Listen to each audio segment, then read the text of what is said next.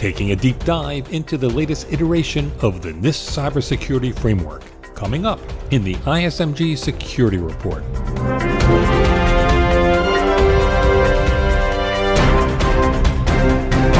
Hello, I'm Eric Chabrow. We're devoting today's security report to the NIST cybersecurity framework, taking a detailed look into the latest version of the framework for improving critical infrastructure cybersecurity, developed by the National Institute of Standards and Technology. Last week, NIST issued the second draft of the framework, version 1.1. Normally, a revision known as 1.1 represents minor adjustments to the original document. That's not the case with the cybersecurity framework. NIST is making substantial changes to the framework. Fundamentally, the framework is being re architected to place greater emphasis on one of the initial goals of the document, integrating cyber risk into an enterprise's business processes.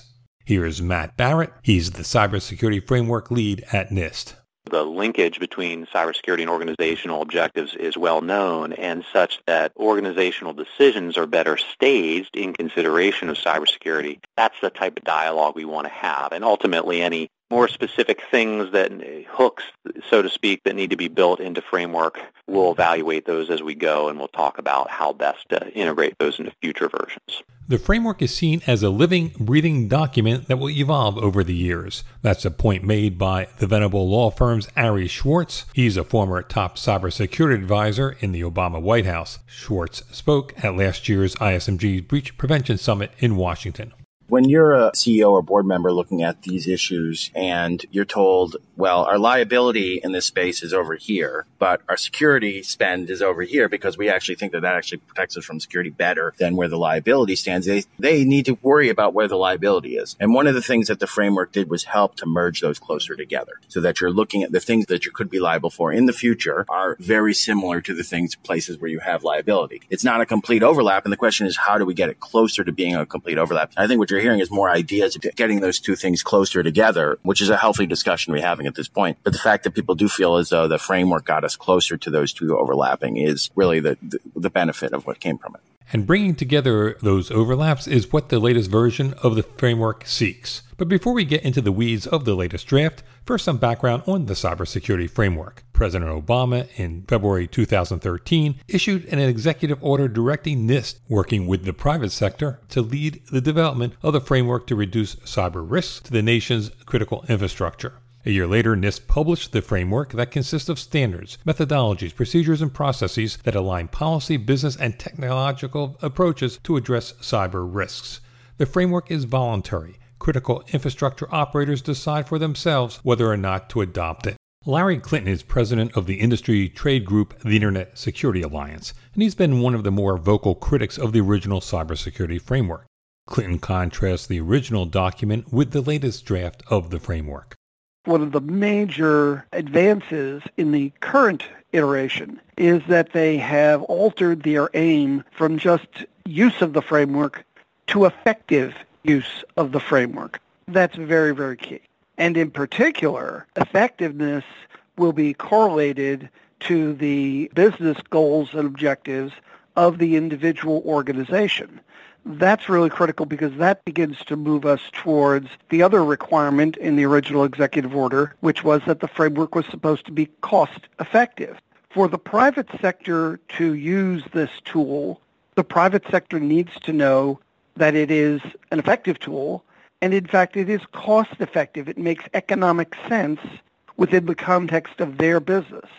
And what they have done with this iteration of the framework is they have said, we need to be more focused now on what is effective use of the framework and that that needs to be determined not in some generic sense but on an individualized basis based on individual organizations unique threat picture business plan environment sector etc etc when we return after this brief message, we'll hear more from NIST lead on the cybersecurity framework, Matt Barrett when we abstracted framework up so it was good for 16 highly varied critical infrastructure sectors, what we did in the process is abstract framework up so that it was also good outside of critical infrastructure.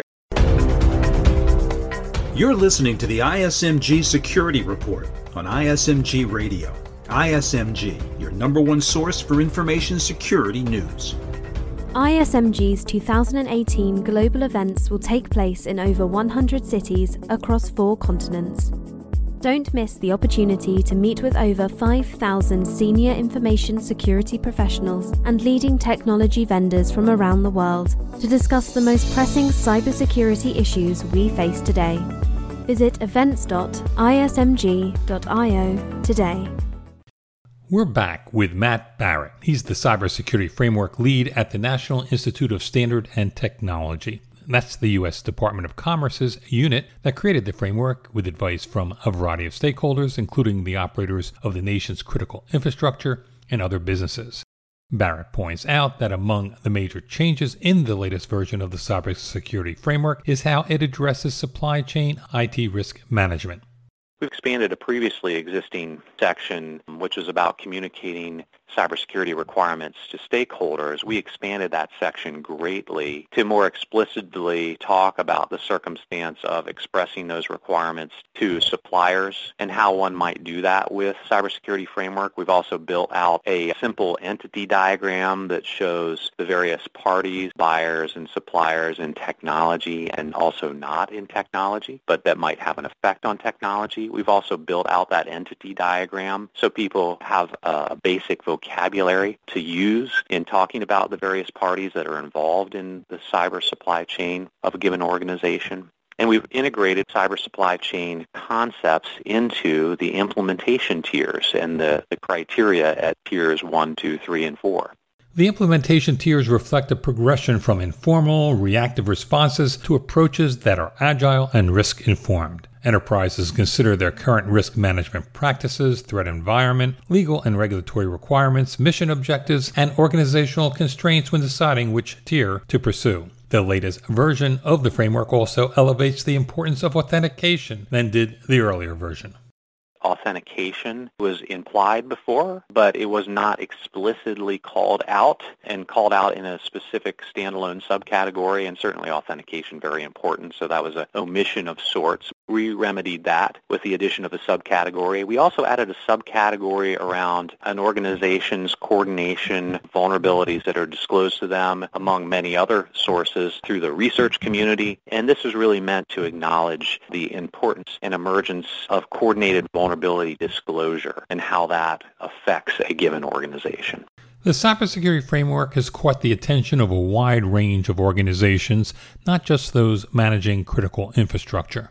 Even before changes being made to the latest version of the framework, organizations in and out of government are adopting it, including enterprises overseas. In an executive order, President Trump earlier this year ordered federal agencies to adopt the framework the applicability of framework is indeed far beyond critical infrastructure. When we abstracted framework up so it was good for 16 highly varied critical infrastructure sectors, what we did in the process is abstract framework up so that it was also good outside of critical infrastructure. And so we see that in adoption by organizations such as those affiliated with the National Restaurant Association. That's an example of a non-CI sort of adopter there are work products by National Restaurant Association and others that are out there in the ecosystem, eh, you know, more formally acknowledging framework and its value. Executive Order 13800, which one way of phrasing it, mandated federal use, is another example of that. It was an acknowledgement that framework is valuable in this space. And in fact, there were some parties